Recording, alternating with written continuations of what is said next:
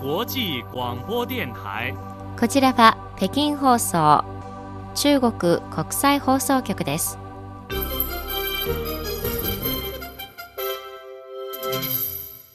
こんばんは。3月13日、今日の北京は晴れ、放送局の庭にある拳の花が咲き始めました。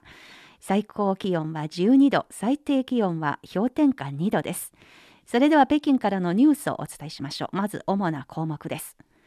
第14期全国人民代表大会第1回会議が今日北京で閉会しました。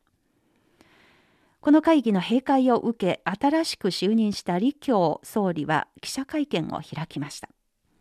中国はこの10年間で森林の面積が2200万ヘクタール以上増えています。以上が主な項目です。はじめに、第14期全国人民代表大会第1回会議が13日閉会しました。閉会にあたり、習近平中国共産党中央委員会総書記、国家主席中央軍事委員会主席が演説を行いました。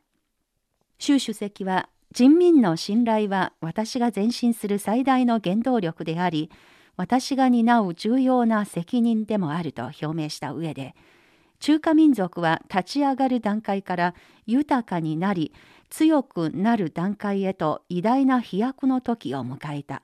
中華民族の復興は後戻りすることのない歴史的な過程だ。我々は新たな道のりにおいて時代、歴史、人民に背くことなく、強国建設と民族の復興の推進のために、我々の世代のしかるべき貢献をしなければならないと強調しました。さらに、中国は今後も経済の質の有効な向上と、経済の量の合理的な成長を後押しし、経済力、科学技術力、総合国力を絶えず強大にしなければならない。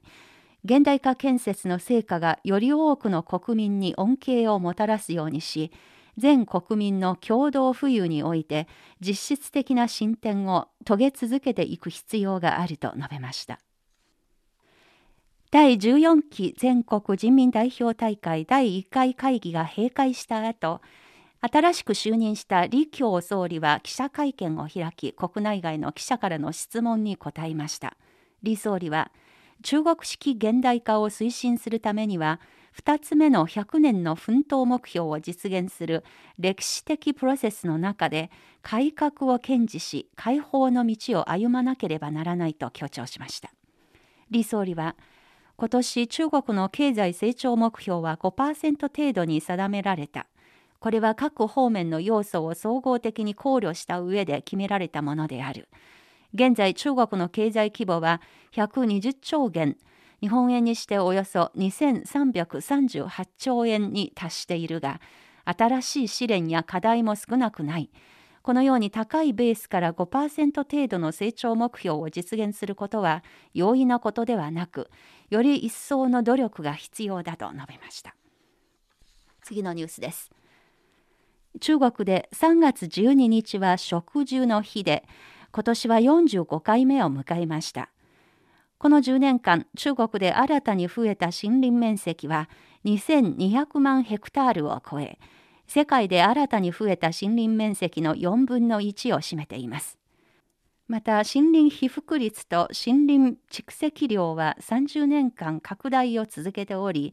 さらに率先して土地退化を止め、砂漠化の縮小を実現しました。全国重要生態系保護と修復重要プロジェクト全体計画2021から2035が2021年から正式に実施され、青海チベット高原生態バリア地区、黄河重点生態区、長江重点生態区、東北森林地帯、北方砂防地帯、南方山岳地帯、海岸地帯などの重点区域では、重大生態系保護修復プロジェクトが進められています。工事プロジェクトは計215件で、うち2020年末現在、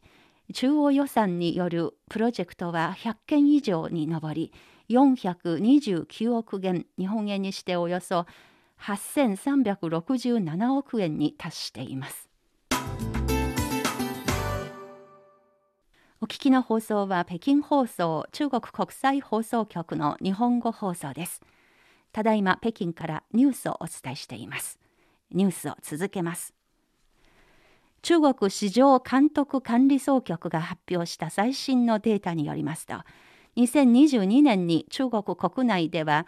自動車のリコールが計204回行われ、448万8000台が対象となり、消費財のリコールは690回行われ、996万6000点が対象となりました。自動車のリコールでは主に電子・電気機器と駆動システムに欠陥が発生し、遠隔アップグレード OTA が車両の安全改善の重要な方式になりつつあります。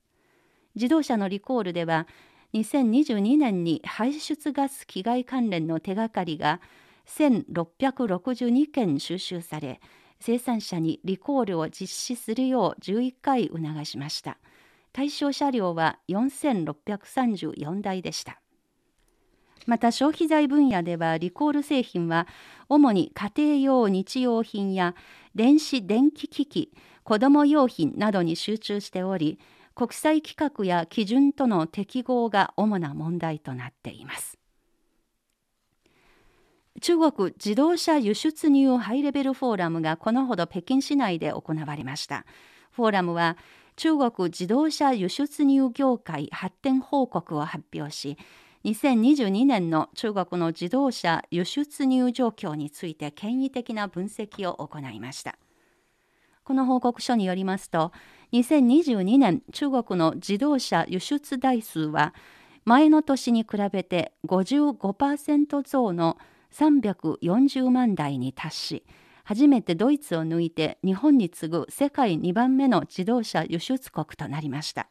そのうち新エネルギー車は112万台で前の年に比べて190%伸びて自動車輸出総量の33%を占めました今年に入ってから中国の自動車輸出は依然として力強い伸びを見せています1、2月の輸出台数は68万2000台に達し